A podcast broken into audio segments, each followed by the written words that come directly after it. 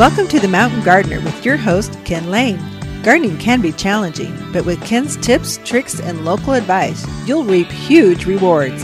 Now, welcome your host, Ken Lane.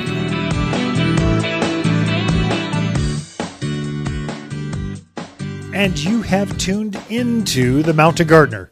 Your host, Ken Lane. We're here each week talking about the landscapes of northern Arizona. This week, we're going back to the basics. We're going back to what what are our zones? How do you grow here? How do, how do we compare to other parts of the country? And then I'm going to give you the nine essential landscape tasks you really need to get done in the next few weeks. Things that will really make a difference by doing a few simple things right now. Plays out way better than the rest of your neighbors down through the growing season. So let's start with the very basics. What zone are we? If you're brand new, just moved in from Chicago, or from Seattle or from LA or Scottsdale, wherever. What zone are we? We're in this anomaly up here in the mountains. We're the lower, very southern end of the Rocky Mountains, very high altitude. And so our clay our soils are really play a number on your gardens. Our water is very, very, very alkaline, which is very different. Uh, there's, there's a little bubble here in the southwest where the water just everything is alkaline. The rest of the country, everything is very acidic. Yet the garden books tell you that you want to have your soil to be the perfect balanced pH of 6, you know, 6 to 6.5. Well, the lowest I have ever seen a pH come out is 7. And normal is 8 to 9. I mean, if you're on well water, very often you are up in the 9.0s, 9.2, 9.3 is the highest reading I've ever seen. Those of you that have had pools and spas, you know you're you're checking your pH. And the pH meter comes from 0 to 10. As you approach 9, 10, basically everything is sterile, nothing will grow. It's so the alkalinity is so high, and as you go down towards 1 or 2, it's, things are so acidic, nothing will live in that acid uh, the perfect balance or growing pH is 6, 5.5 to 6.5, somewhere in there. Our water has so much alkalinity in it, and you'll see that in your bathtub. You'll see that in your sink, that white ring that builds up in your on your appliances on your counter. That also builds up in the soil and then affects the plants. That's what we're talking about. You need to correct that if you want to have a, a, chance of producing fragrance in your flowers, color in your flowers, production off your vegetables, a larger foliage, greener foliage. As the pH gets too high, as it becomes too alkaline, the leaves will turn they'll turn yellow. You'll see veining in the leaves. The leaves will become emaciated, smaller, thinner. The flowers will stop producing. Uh, uh, vegetables will, will start shedding their, their blossoms. So you have uh, all kinds of strange symptoms showing up. The flowers that are more yellow in natural, nature will just turn really yellow. The foliage will turn yellow, not the flowers. The actual foliage will just become, well, chlorotic, very, very, very yellow. And so that's those are all indications that the pH has gotten too high. And folks will have this tidal wave in midsummer, especially of people coming into the garden center and they'll want more ironite. I need iron, iron, chelated iron. I want super iron, super fast iron, iron, iron, iron. It's not iron.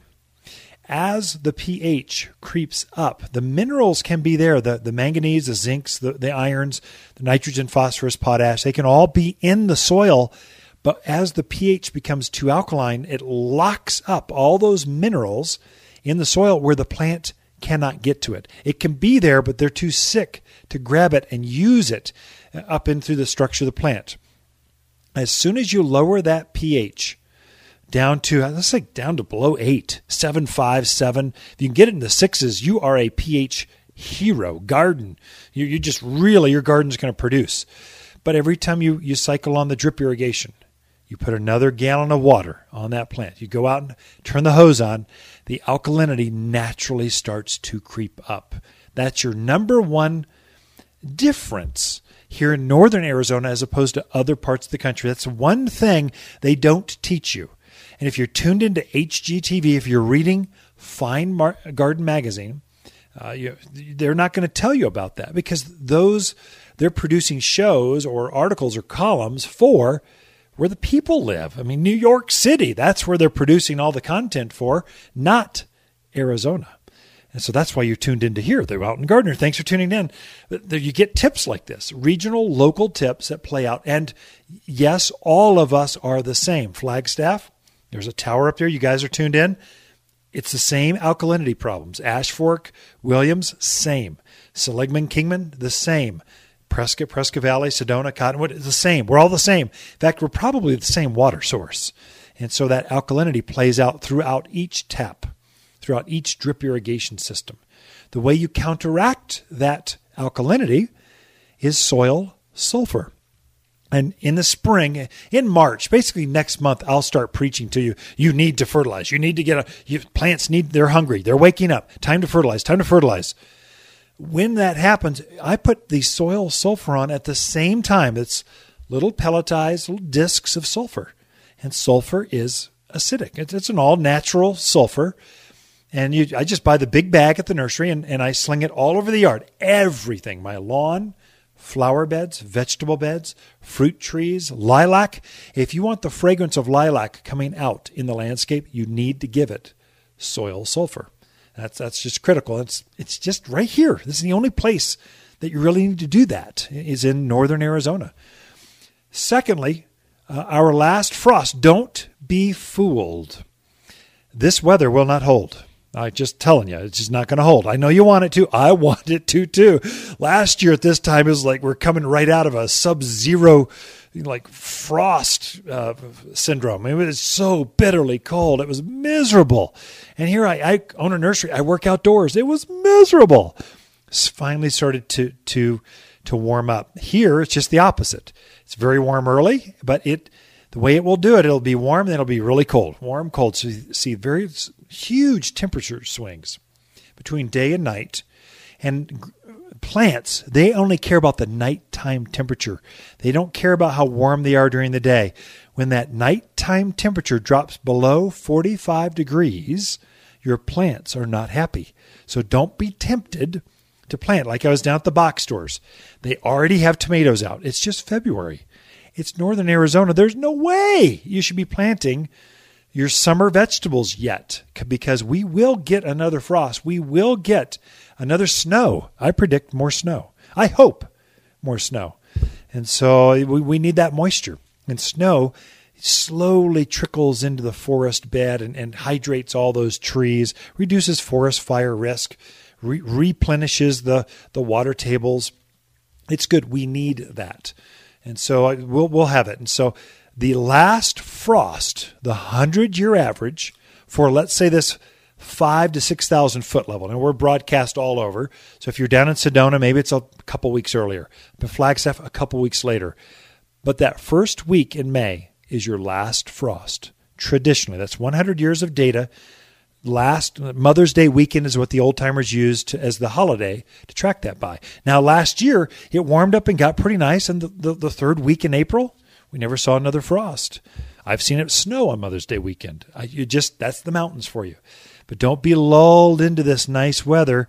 If you're planting, and you can plant, it's fine. Just stay away from your summer plants. That'd be your eggplants and your your tomatoes and squash and your your marigolds and your petunias and geraniums. Plant your spring things. Forsythia love early spring. Lilac love early spring flowering quince. Your fruit trees, conifers. If you're planting a conifer, eh, that's your leaf, your uh, needled evergreens. They prefer being planted in early spring. They like warm days, cold nights. They like a a last minute, last of the season snows. They actually rejoice with that. Your flowers would be pansies and stocks and kales, and your vegetables would be cauliflower and lettuce and spinach and Brussels sprouts. And I could go on. Your herbs would be mint and oregano and parsley. They all love this time of season. So plant the right kinds of things for the season and you'll have success. That's it for this segment. We have a lot for you. Stay tuned. You've been listening to The Mountain Gardener with Ken Lane, owner of Waters Garden Center in Prescott. Join him every week for timely garden advice right for the gardens. Visit Ken where he can be found throughout the week at Waters Garden Center in Prescott. Waters Garden companion plants of February are peony, Calgary carpet juniper, lily of the valley, and pinyon pines. Pinyon pine have thick evergreen needles providing year-round beauty and summer shade. It's a local native that blend equally well in a modern or Mediterranean style landscape. Go ahead, enjoy the buttery rich pine nuts from your own backyard. You'll have plenty of nuts, and pine are deer and javelina proof. Shop the most trees in Prescott by store or online at watersgardencenter.com. Let's talk poop. Hey, I'm Tommy at Waters Garden Center. Ken and Lisa are out right now, so I snuck in to remind you that it's time to add some manure to your garden. It's been a wet winter, and your soil is, well, pooped. Waters Barnyard Manure adds nutrients to get your garden growing. It's organic and odorless, so we really can say our poop don't stink. Buy six bags or more. They're only $5.99. Now that's a load of crap. Tommy, what's going on? Oh, poop, gotta go. Natural, safe, odorless, and organic at Waters Garden Center. You've been listening to Ken Lane, the mountain gardener. Green thumbs learned while working in the Family Garden Center. Now, welcome back to the Mountain Gardener.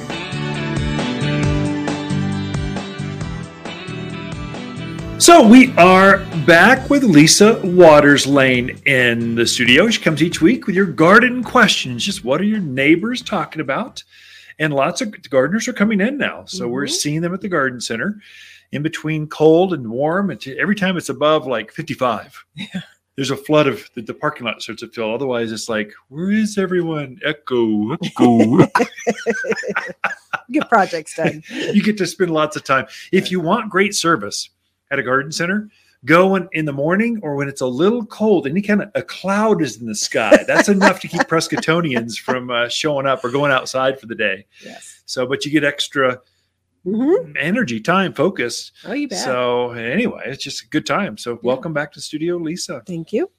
Good What kind of garden questions we got this week? Well, you bet. So Shannon in Prescott wants to know when is the best time to plant peonies Oh.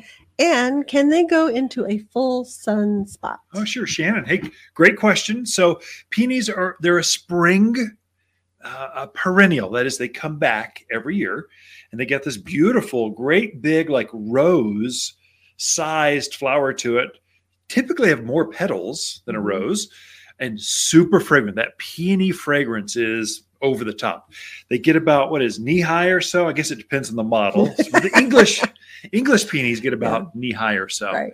And the more sun you give a peony, the better, the more flowers you'll get. So there's a photosynthesis thing that, that happens. So um, some of the really big ones I notice, like the Itoh peonies, these are, we've grafted a tree peony, no, an English peony onto a tree peony root.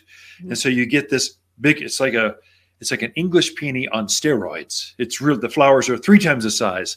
They're they're huge and they're funky colors like yellows. You just don't see yellow Right. in a peony, but you do with Itohs. Mhm. Some of those sometimes they'll take full sun, but their pat the the leaves are so big that sometimes they benefit from uh, a little protection underneath the tree or something. Not really for the flower, but it keeps the summer hail off of the foliage. It's not going to make any real difference to the flowers and stuff, but Mhm. I would say give it at least six hours of sun. A peony needs at least six hours of sun to just to produce any kind of flower. Otherwise, they'll tend to lean and kind of Mm. fall over and stuff, and they'll need a cage and all this other stuff. You and I, we grow some Itoh peonies in containers of Mhm. all things, Yeah. and they've been in there for years. They're beautiful on a south-facing wall, up against the house, reflective heat. It's glorious. Yeah. So they'll take full sun, uh, and now's the time. So you want to get peonies in before they really start to erupt. Their their eyes are starting to show from the bucket, so they're they hibernate underground, and then they'll come back fresh um, every spring. Mhm. Excuse me. So where's my cough button? and so uh, you can't cough anymore, even on the radio. anyway, their um, their eyes are just starting to show up. You want to grab those early. You get best selection. Like we just had our first crop of peonies. Maybe Mhm. there's I don't know, 50 or 60 of them. I don't know. There's a bunch, just table filled with them. And, and then uh, in a couple weeks, I think I read an article on how to grow peonies.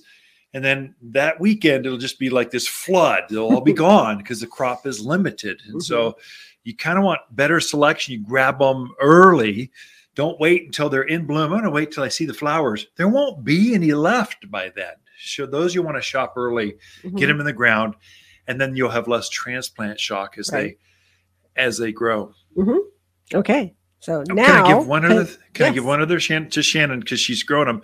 Um, drainage, drainage, drainage. yeah. Peonies have this real fleshy root, which is why they're so robust. Mhm. Make sure that soil drains, and so that's that's kind of personal advice. Just No, school of hard true. knocks. That's, that's very good advice. Very good advice. Okay. So Dan is in Chino. He's put in a raised garden bed for vegetables. It's about three feet tall. Oh, His question is because he doesn't want to. You're you're gonna have to climb up into the bed. His question is for the bottom part of that. Can Yeah. you just put in crummy uh, fill soil, or is it? You need to do the whole thing with good soil? Yeah. So, no, I would not put crummy. You don't. The reason you have a raised bed, come on, Dan. The reason you got a raised bed is because your soil is so rough. Those new subdivisions out in Chino Valley, they're beautiful. The vistas are gorgeous. The dirt is horrible, just terrible. I don't know how you grow anything in there. Uh, and so you're abandoning that soil so that you can have good, better soil, better drainage. And so don't curse yourself by refilling that thing with crummy soil. Now, some of your rock yards, Mhm. they've got what's called a garden mix. Okay, it's silt. They're sticking they're digging out stock tanks because that's we're in ranch country. And so they got this rich silt which do- doesn't drain. So they add wood chips and manure to it because those are both free products. They call it garden mix. It's terrible to grow in, but it's great filler. Mhm. I would get a load of garden mix from any any of your your soil folks. Mhm. Um, there's plenty in Chino. Just get them anywhere, and then I would take the top layer of that, and I would add that top layer. I would I would put Waters potting soil. Our grower came up with that, and it's it's our growers mix. So it's cuttings, seed, things that are started. We'll start that in that that mix. And plants don't like a difference. They don't like different soils. And so make sure you have the same kind of soil that seedling you were you were your the, starter mix. Mhm. That same starter plant goes into the same kind of soil, and it'll just take off and grow for you. So I would take that top six eight inches of that raised bed and put waters potting soil because you're going to get a hundred percent Mhm. growth rate. They're just going to grow. You could add your seed, your radishes right in there. Probably start right now, and you, you'd get radishes in like three weeks. They grow so fast. Lettuce the same way. So take the top layer and have really good stuff. The filler with just a garden mix. Did I help Dan out? Did I cover everything? I think so. So Okay. if they if they do a good six to eight inches of good soil on Yeah. top, like the water's potting soil, Yeah. you really don't need to add anything else to that, No. right? You're No. just good to go. Yeah. So, but if you're doing a soil a bed that's been in the ground three, four, you know, years, Yeah. you've been planting in it, then you would want to add like manures, perlites, those kind of things. Yeah, for, for brand new bed. So he's just filling up a three foot Right. bed and he needs a lot of soil. Yeah. So that was advice for Dan Sure. in Chino Valley. Uh, for those that already have raised beds and you want to freshen that up, plants use up the soil that they're growing in so that you'll actually see the soil disappear. It doesn't blow away, it actually just disappears because Mm-hmm. the plants are using the energy out of that soil. Well, as as it takes from the soil, you need to replenish that for the next year's crop. So every year, you're probably topping that bed off with water's potting soil. It's peat moss, perlite. It's, it's all the good stuff you want in a soil mix. Mhm. Um, you can add it for really big beds. Manure, manure, manure. Manure is great. We have a barnyard manure. It's a deodorized. Let's face it, folks. poop is gross. Let's just face it. We created a poop that isn't gross. It's like a compost, but it's still got the nitrogen. It's got still got that vitality stuff. And so you could put a two inch layer on top of that raised garden bed or any garden bed, whatever it is, blend it down to one shovel's depth, about eight inches or so. I would at the same time add some fertilizer, some plant food.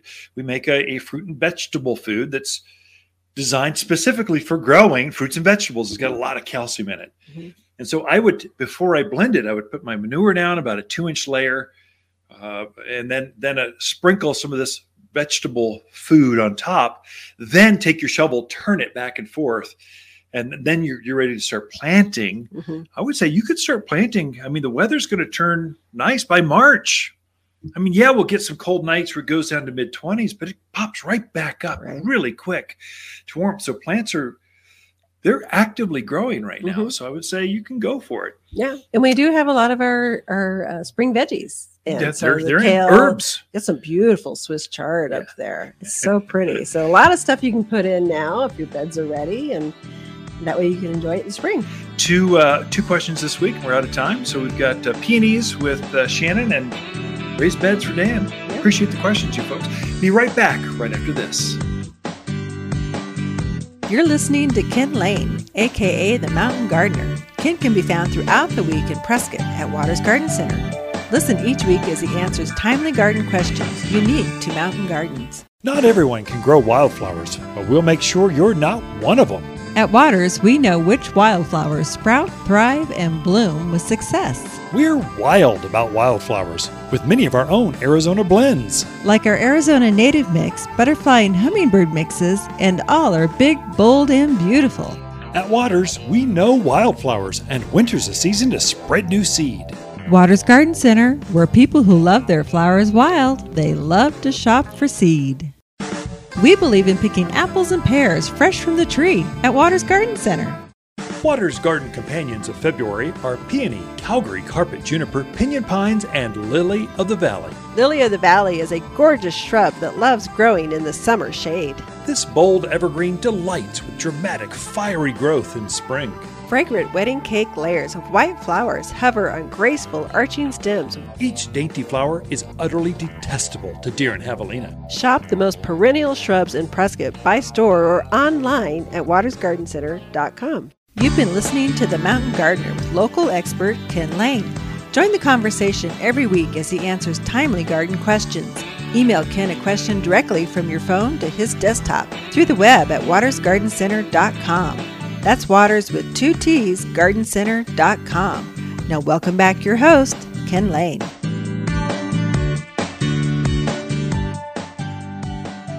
Now, we started the show with not just the four seasons, but the six seasons of the mountains of Arizona. That's early spring, spring, the perennial month of June, summer, fall, and then winter, six seasons. We're going into that early spring season. Those plants that love bright, warm days, but they can take on cool evenings. They can take on a, a light snow. They can, the harshest of winter, it's over. We're not having that anymore. But we can have a light frost. There's not going to be any heavy freezes, but we will have a light frost. Those plants need to be able to take that. And lilac is one of those great plants, a classic for the mountains of Arizona. In fact, we grow lilac better than most parts of the country.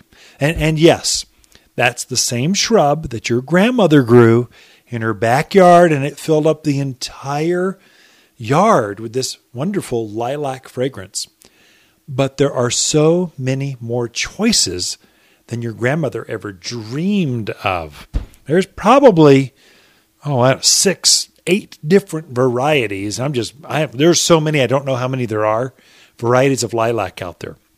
Of course, the common eastern lilac, common lilacs, those are the ones your grandmother grew. That's that purple or lavender colored flower.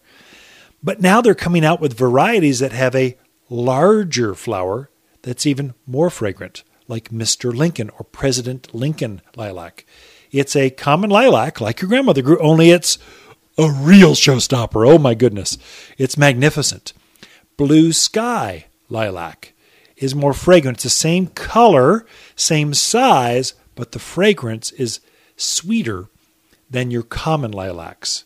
Uh, there's white lilacs, very fragrant. There's yellow. There's reds. I even have one that's purple with a, or it's almost purple bordering on red with a white a variegation on each petal. Not the leaves, the flowers. It's called sensation lilac. And you can keep going on and on. They have every size, every shape, every color. Um, most lilac, most really perennials, most things that bloom for you need to be of certain age before they'll actually show off. So they're kind of like people, you know. You get them from the nursery, and they're sort of in that adolescent stage. They they look like people, but they're not quite full grown up, and they need to mature a little bit more before they really are showstoppers. Before you want to put them on the cover of People magazine for plants, uh, they need to be a certain age. Lilacs are typically going to be three to four years old before they're old enough to really show off. So your little one gallon size plants, they may not bloom. You might get a bloom this year, but not a lot of them. You jump up to a two or a five gallon, all of a sudden you go, whoa, that's pretty. I can't believe how many buds are on this thing because it's a couple years older. So, so watch that as you're buying plants. This is especially true for fruit trees.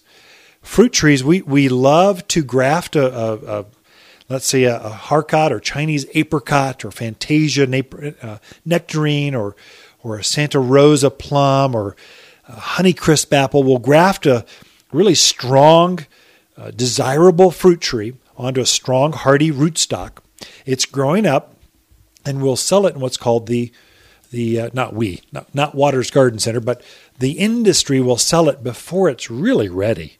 It's called it's a whip stage, or there's a stage when it's just actively growing but not really mature enough to set fruit. It'll set flower or, or excuse me leaf buds, but not flower buds. So be careful of that. You want to make sure it's of fruiting age, and, and they'll ask. You should be able to ask and go, "Oh, is this a fruiting age?" If they look like stare at you and going, huh, what? Or they just bluff going, yeah, it is. You want one or two? Kind of have them verify for you. Have them you know, drill them, ask them, really do your homework on it.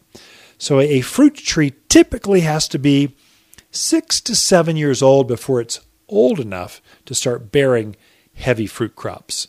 If you get one that's old enough and you put it in the ground now, you can actually have fruit on the tree right this year, right this spring. You'll have cherries, you'll have a pear, you'll have whatever that fruit that you like. you can have it if you get a mature enough fruit tree. A 15 gallon size tree typically is old enough. Five gallons are starting to be old enough, maybe or maybe not. Anything smaller than a five gallon, no, it's not going to fruit for several more years from now. So kind of put that on your radar. Also, watch your chilling hours while we're on fruit trees. Okay, this is gardening for newcomers, kind of getting you up to snuff just so you make less mistakes. I see this often. We have a heavy desert influence up here in the mountains of Arizona.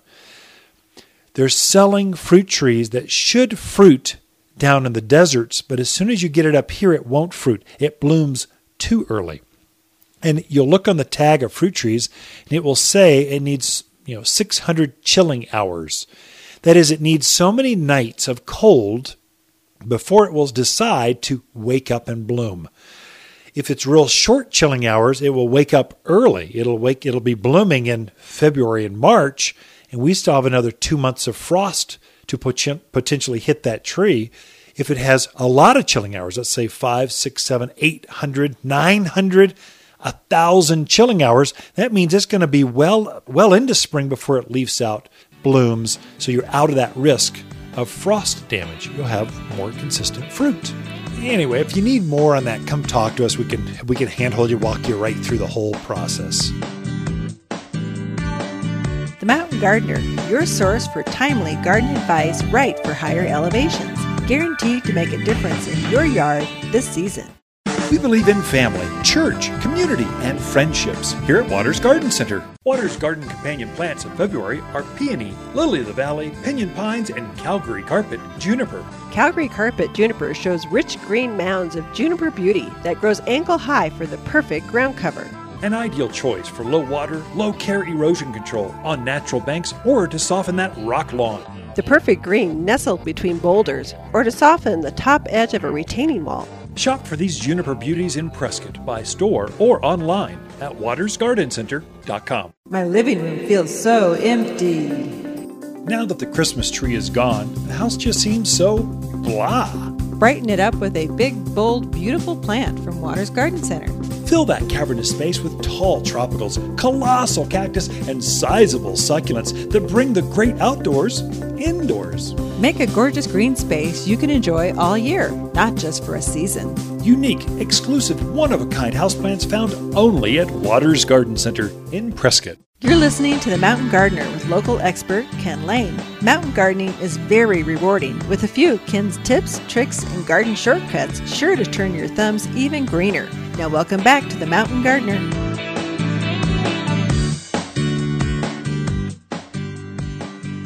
We are back in the studio with Elisa Waters Lane here each week. She takes this segment and just makes us all smarter as far as gardening goes. So I I, just about that. feel like like plus it takes some pressure off of me so I don't feel the entire hour and I get to spend 10 minutes, oh maybe more than that, with you in a in a little studio room here at the garden Mhm. center, which I love.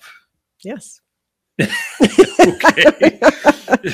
I do too, dear. Uh, that's what I wanted. That's what every man wants to hear. Okay. Anyway, uh, what do you got for us this week? What are where, what are you going? What's what's the Well, direction? I feel you know that song at Christmas that it's beginning to look a lot Yeah. like Christmas. I feel like you should sing that for spring here. It's beginning to look a lot like spring. We have had multiple trucks in, um, so we're a little tired, a little dingy from that. Ah, we're all good. It's what we live for. It is. It is. It's just so exciting to get all the stuff in. You're like, ooh, we got that. Ooh, we got this. Oh, this is new. So it's just, it's a fun time of year to be in the garden center because it's all fresh and new and exciting. To give you an idea of perspective, folks. So there's been so many trucks. So let's me think here. We've had not quite a football field. Think a semi tractor trailer times a football field.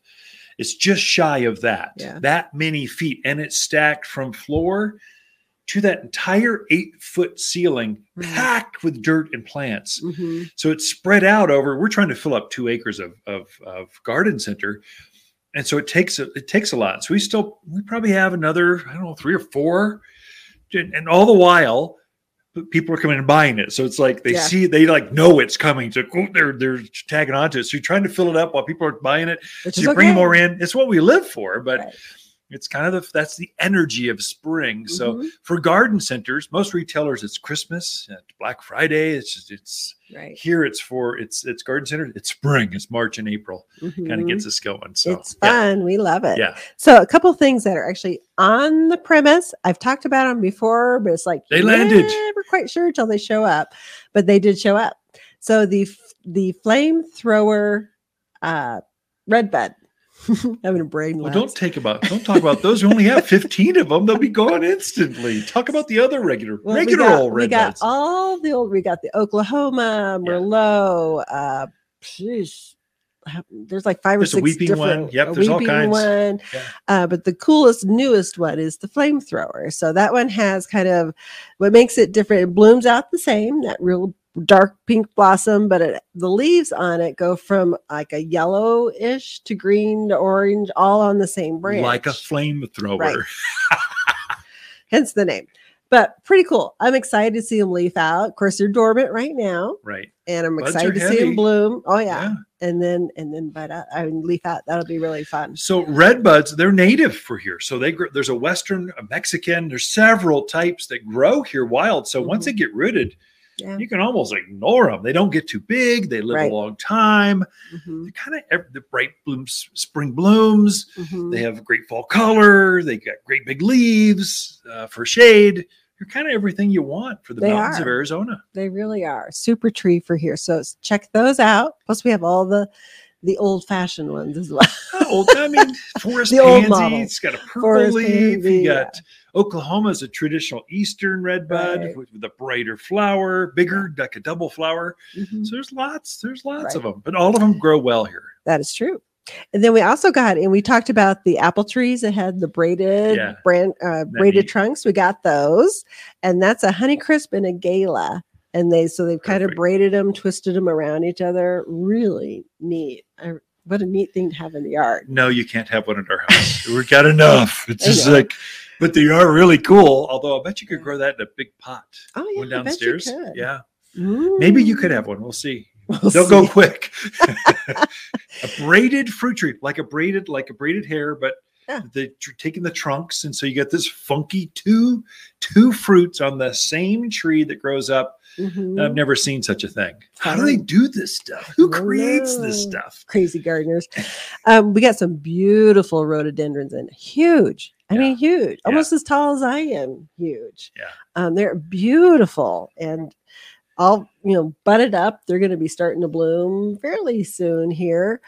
Just absolutely gorgeous. If you've got the right spot for a rhodie, you need to put one in. So Yeah. they kind of like that shaded, uh, very filtered light spot. But most of them are evergreen as well. So just beautiful plants to put in. People don't realize you can grow azaleas, rhododendrons, hydrangeas, uh, um, hydrangeas, Mhm. but you can. And Oh, the yeah. uh, the rhodies are the true evergreens. It's the hardy Mhm. variety. They go down to minus 40, 30 degrees, something Yeah. like that. But they get that great big flower. And deer, rabbits, javelina do not bother rhododendrons. Right. Should be fine. Mhm. Just So- give them shade. Right. Right. So check those out. We got the great big ones, and then we have some of the more dwarf varieties too. So if you have a smaller space to fill that's shady, you can put Who- those in there. Who wants a dwarf in the yard? Well, Come sometimes on. you need smaller, Yeah, plants. okay, next to the patio. I'm thinking gnomes. That's what you want.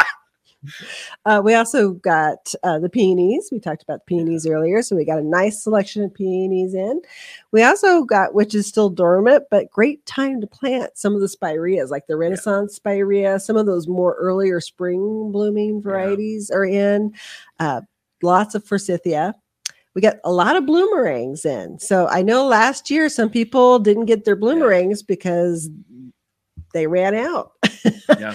So we've got a really nice selection of the dark purple, and then the one that's pink. Um, scent, scent and sensibility is the pink one, and then the dark purple one. So those are are lilacs Mhm. that repeat bloom two or three times a year.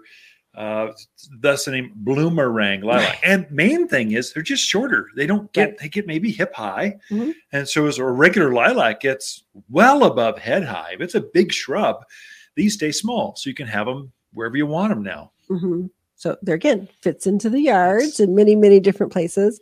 Uh, I think I mentioned the forsythia, so we've got a lot of those in as well. Um, I'm missing something. I What don't was know. I going to talk about? I would help you if I could. you know, I did notice the barberries. I was putting those back. Oh, so yeah. barberries are really tough. yeah. You know, shorter, Mhm. bright oranges, bright red uh, shrub. Gets about knee higher, so it depends on the model. But they were starting to leaf out here in the garden center. So they're starting. You can see the very leaves, not not big leaves, but you can Right. see they broke bud, and now Mhm. they've got tiny foliage. And by the time they get done, give them a month, they'll be this solid orange Mhm. shrub that just glows out in the yard. So that brings up a good point. So I've had people worried that, oh, they're starting to leave. Can Yeah, I yeah. still plant it? I know we got cold. I just say, yeah, they're fine. Yeah. The- they like the cold. They like the cold, so don't worry about it. It's better to get them in the ground Mhm. while they're, I mean, before they fully leaf out. So they, they just adapt better when their roots are in the ground in your yard, waiting there. So Right. you really do. There, there should be some urgency Mhm. with things like fruit trees, shade trees. You, you mentioned the red buds, Right. uh, grapes, berries, things that are deciduous. They haven't quite leafed. They're about to. They're starting to wake up. You should really, really get those in the ground. It's not that you can't plant them after they're fully leafed. I mean, we sell a lot Right. more grapes when they've got full leaves and grape clusters on them. Right. But it's better to put them in before they wake up. So wake up on our, your timing. Uh, there's less transplant shock. There's a lot of benefits to Mhm. planting Yeah. early. Anyway, You know, one of the other things we got in that I thought was kind of cool is a raspberry shortcake. oh, So blueberry. No, it's a raspberry. Raspberry. Raspberry. Oh, raspberry. Sorry, I was thinking. I don't know what I was thinking. Wasn't thinking. But instead of brambling like most of your raspberries do, this one creates more like a shrub Yeah. type thing. So great for containers, um, smaller spaces. There again, it'd be great. That's in now. that. I missed that. Yeah. So I'm sure I unloaded it. I'm sure I got the scars on my hands for it. I just didn't. They're all tied up and they're. Yeah. It's kind of a load. The loading dock is a mess when those trucks come in. There's stakes everywhere. There's tie tape everywhere. But it's I when you get all done, you go, "What just happened?" Like a bomb went off. But uh, no, it's a it's a plant bomb. so lots of new things, a lot of conifer, new conifers Yeah. in. Um, you know, if you've been waiting, now is the time to come check out the availabilities. So you're saying if you've been waiting, stop it. Stop waiting. you can in. plant. You're in the planting season. Yeah. We're here. The ground is not frozen. You can put things in, go for it. Uh, water them right now until they leaf out. Oh, every 10, 14 days. Keep it moist. Once they leaf out, water them uh, once or twice a week at that point, Mhm. and then you're good to go. All right, thank you, Lisa. Ken and Lisa Lane, the Mountain Gardeners. Be right back after this. Look for more tips, tricks, and garden shortcuts through Ken's website. Podcast the show, read his weekly garden column, or follow him on Facebook and Instagram at watersgardencenter.com. That's Waters with two T's, gardencenter.com. Waters Garden companion plants of February are peony, Calgary carpet juniper, lily of the valley, and pinyon pines. Pinyon pine have thick evergreen needles providing year-round beauty and summer shade. It's a local native that blend equally well in a modern or Mediterranean style landscape. Go ahead, enjoy the buttery rich pine nuts from your own backyard. You'll have plenty of nuts, and pine are deer and javelina proof. Shop the most trees in Prescott by store or online at watersgardencenter.com. Hi, Lisa with the plants of the week and our Austrian pine. We have instantaneous trees just in and ready for planting. This pine has the same long needles as our ponderosa pine without all the problems, and these trees are really big and bold. This is the fastest growing of the pines, and lots of sizes to choose from. Waters Garden Center, 1815 Iron Springs Road in Prescott. For people who love big, bold pines, they love to shop. We believe searching Waters plants are better than a Google search at Waters Garden Center. Welcome to the Mountain Gardener with Ken Lane. Gardening in the mountains is different. Listen to Ken's tips, tricks, and garden shortcuts guaranteed to make your gardens more beautiful than ever this year. Now, for better advice that works locally, welcome your host, Ken Lane.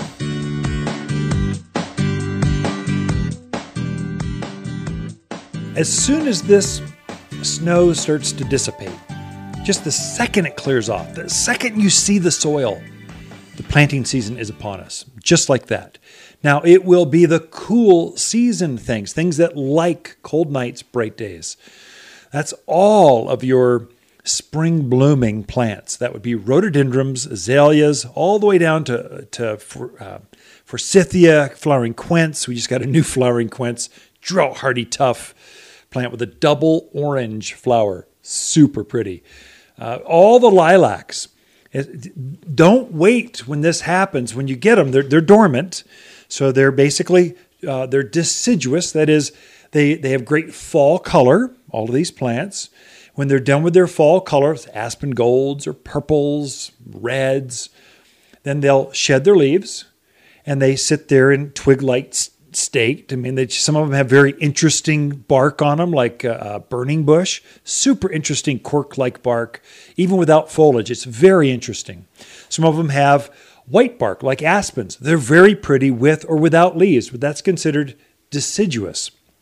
With your deciduous plants, it's best to plant those before they go into bloom, before they leaf out.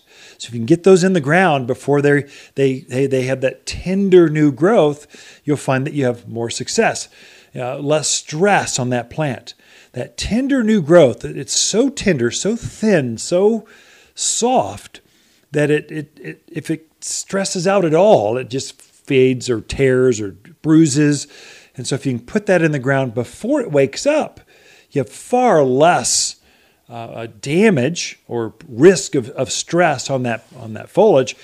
More importantly, things like lilac, your blooming plants like uh, rhododendrons and those, those kinds of things, they are they'll get stressed out when you plant them when they're in bloom. They'll actually shed their their flowers. Just, I'm stressed out. I know I was in bloom. I know that's the reason you took me home. I know I I smelled really good, but I'm just stressed here. I'm not. I don't even know where I'm at. This is not. I'm not sure if I like this planting hole you gave me. And so to to mitigate the stress of the plant, the internal stress, it will stop blooming. Just it'll instantly shrivel up, let those things go. The foliage will stay intact most often, but the, the flowers will go, Well, the reason you bought a lilac was for the fragrance and the color. And so if you just put it in before it wakes up, you don't have any of that stress. When it blooms, you get the maximum bloom cycle on that, which should be for lilacs probably about four to six weeks. They bloom a month, a little over a month, something like that. It's how long they bloom. There are some varieties coming out of lilac that bloom repeatedly, much like a rose does. You know, roses, they look really amazing April, May. That's when they put that first flush of blooms. Then it takes a break. Usually you'll deadhead it or trim it, or depending on the variety, sometimes it prunes itself back. Then it flushes another set of flowers. Then it takes a break, rests. Then it sets more flowers. There's new lilacs coming out that do the exact same thing some blues, some reds. I think we've got a white repeat. There's several repeat blooming lilacs and some new interesting dwarfed varieties. You know, lilac, that's a very large plant. And so it, it easily gets above head high. Now, now in Arizona, where it's really a dry climate, what you'll find is that plants grow shorter. They don't get to their full potential. So, you folks from the Midwest, you're used to lilacs being 20 feet tall. They just don't get that big here. Whatever that label says on the plant, if as you're shopping plants, this is for all elevations. Whoever's tuned in, in Arizona at least, uh, the plants are going to be 20, 25% shorter, smaller in breadth, width, height, in every dimension. It's going to be smaller because of the aridness, the dryness, the sun, just the sheer intensity of the sun. Seems to me the, the foliage will be smaller. Uh, the, flowers will be sh- smaller, maybe more of them, but smaller. Uh, and they just won't grow as tall. And so lilacs here in the mountains of Arizona, maybe 10 feet tall if you just let them go. They can be twice that in the Midwest where they're just growing wild. They're almost a weed. Here they're going to be shorter. That goes for maples, that goes for any kind of plant that you've grown in other areas. You come here, and because of the elevation, the short days, the, the, the temperature swings, the 10% humidity that's about to hit us in, in uh, May and June seems to make things pint size. That goes for fruit trees. You're used to apricots that grow 25 feet tall. Well, they're only going to grow 18 here. So they're going to be smaller by 20, 25%. There's no real science to that. But but a gardener, when we're when we're roaming, you know, looking around at other gardens, we go, hey, I know that. The book says that grows 25 feet. But this is a fully mature one, it's only 18. So you just see this play out in, in local landscapes. And it doesn't seem to be if it's a north or south facing garden or you know 6,000 foot or 5,000 foot. It just seems to be northern Arizona. That's the way it plays out. Lilacs are a natural, though. That's one plant that every yard should have at least one. And here's the reason why they're very deep rooted. They've got so that makes them drought hardy. Animals seem to leave them alone, but generally speaking, so deer and rabbits and javelina, uh, pack rats, things, you know, porcupines. We've got we've had incidents of people coming in going, something's eating the bark on the bottom part of my tree. What is it? Porcupine. No, it can't be. I've never seen one. I'm going, okay, here we go again. It's a porcupine. It can't be. I'm telling you, only one thing peels the bark off at the bottom of the tree like that. Porcupine. Okay, how, what do I do? Well, you just wrap it up. You just, they don't bother lilac. And so, no matter the variety, now a quick lesson on lilac. There's basically three different types. That's it. All light. Now, there's different colors, but it's going to be one of these types. There is your common lilac. This is the kind of lilac that your grandmother grew. Generally, it's purple, a darker purple. It's, it's very fragrant, gets very large, very fast grower, very deep rooted, very drought hardy, very tough. It's a great plant. They've got variations of that. They're coming out with new colors because let's face it, just purple, kind of boring. So we've got yellows and, and whites and light blues and sky blues and dark blues and light purples and there's different colors, even reds can come out of that. But they're all common lilacs. Same size, get like eight, ten feet tall, six feet wide, big, big vase shaped, big flowers. The second type is French lilacs, like oui, oui, it's a French lilac. There we go. Uh, that was a terrible, to my French friends, I apologize terribly for that terrible accent, but it's the closest I can do. I mean, I can't help it. Um, French lilacs are very exotic. you get the really rich, intense, like vibrant colors with this. They are bred for the beauty. I mean, you just want to pick them, put them in a vase, and paint them. You just want to, they're just gorgeous. But they don't have the fragrance that the common lilacs do. So look for that. Is it a common lilac or is this a French lilac? So your bright reds, your bright blues, these are going to be French lilacs. Then you've got an entire series of dwarfed lilacs. These are just lower care. I mean, you, you'll never have to prune these. They bloom, many of them repeatedly. They'll bloom two, three times per year. Same fragrance as the common lilacs, very fragrant, but they only get hip high or so. So that's the beauty. We're trying to introduce more of those because yards are becoming smaller and people don't have room for a 10 foot shrub. You know, it's a beast off the side of their house or off the back patio. They need something smaller. And so we're introducing more and more dwarfed plants like lilacs, butterfly bush. Uh, even I've got a dwarfed forsythia. Who's ever heard of such a thing? It only gets a foot tall. Truly dwarf. I've got a one that only gets two feet tall, one that only gets four feet tall, then the traditional forsythia, forsythia that gets head high. So we're trying to introduce more and more and more varieties. So those are your types common lilac, French lilacs, and your dwarfed series of lilacs. They're all equally as hardy. There's not one better than the other. You're going to shop those by how tall do I want it to be, what color do I like, and then that's pretty much it. That's how you shop for lilacs. And all are available at the garden centers now. You're listening to local garden expert Ken Lane, the owner of Waters Garden Center. He can be found throughout the week at Waters Garden Center, located in Prescott at 1815 Iron Springs Road. Thanks for tuning in to The Mountain Gardener. Hi, Ken here with the finds of the week and our Deodar cedars. A standalone tree so beautifully shaped it's referred to as the Christmas tree. Fastest growing of the evergreen trees, used for quick screens, windbreaks, and privacy. Graceful arches sweep through the landscape in colors of blue to green from the stately tree. An evergreen lover's dream for fast, thick growth. Waters Garden Center, 1815 Iron Springs Road in Prescott. For people who love majestic evergreens, they love to shop. We believe you're braver than you believe, stronger than you seem, and smarter than you think at Waters Garden Center. As the days get longer and brighter, houseplants can struggle and scorch, but we have the solution. At Waters, we've organized our houseplants from A to Z for the brightest of sunny locations, many even bloom. With experts that know plants and how to make them grow. Shipments of the freshest houseplants in town have just arrived from A to Z and ready for a bright new home. Waters Garden Center, where people who love bright green houseplants, they love to shop, found in Prescott. You've tuned in to the Mountain Gardener with local garden expert Ken Lane. Join him each week as he answers timely garden questions that are sure to make a difference in your gardens. Now, welcome your host, Ken Lane.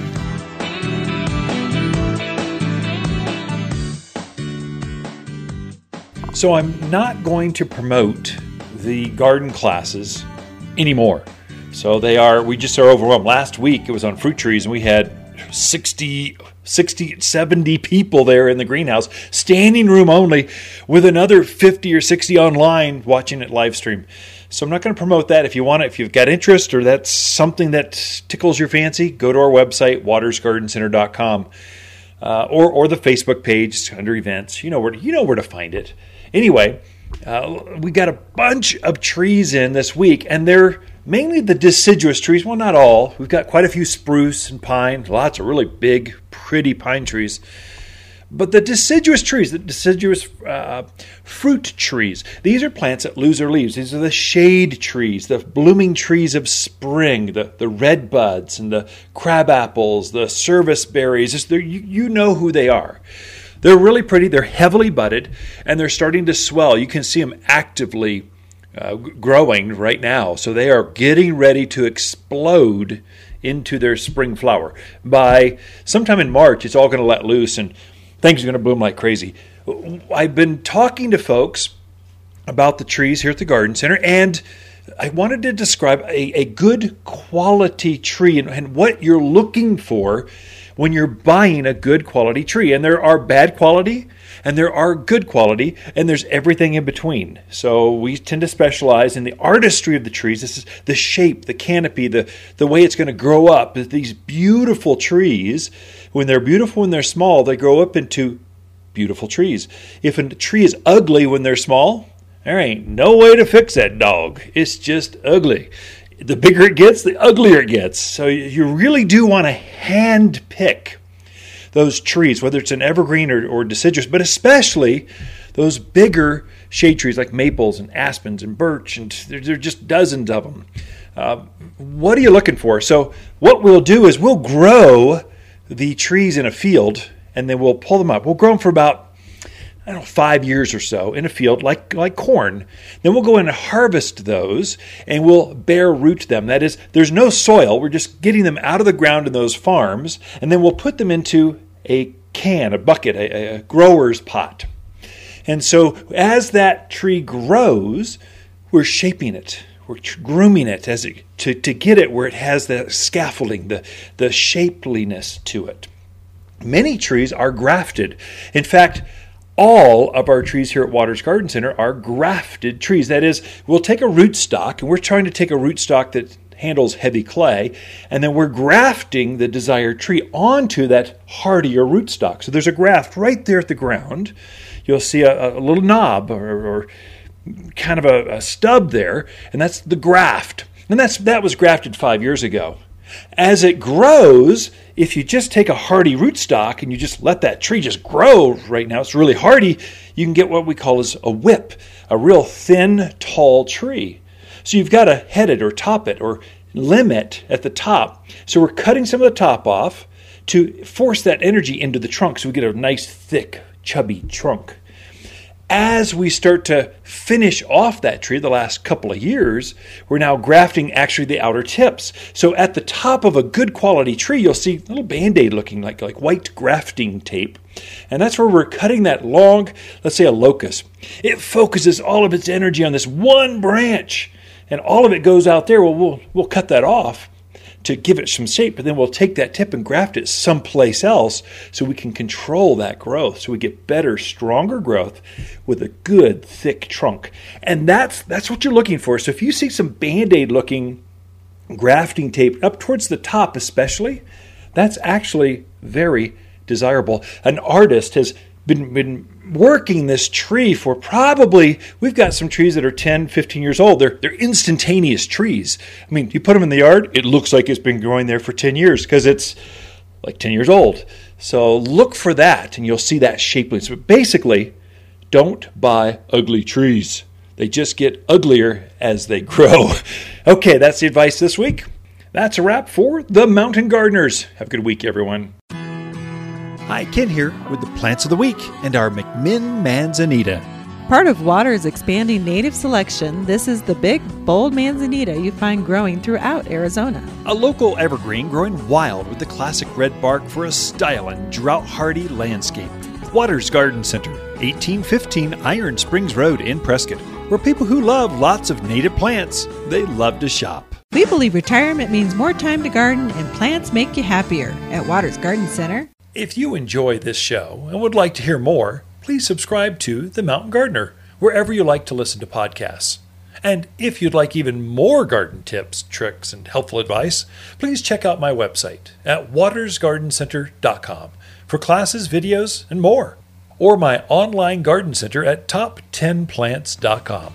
Throughout the week, Lisa and I can be found here at Waters Garden Center in Prescott. If you want a more fruitful garden, increase success in your landscape that just feels better, then tune in every week to The Mountain Gardener. Years of tips, tricks, and garden shortcuts are guaranteed to make your gardens nicer than ever. Listen to this podcast or read Ken's weekly garden column by visiting watersgardencenter.com. That's Waters with two T's, gardencenter.com. Thanks for tuning in.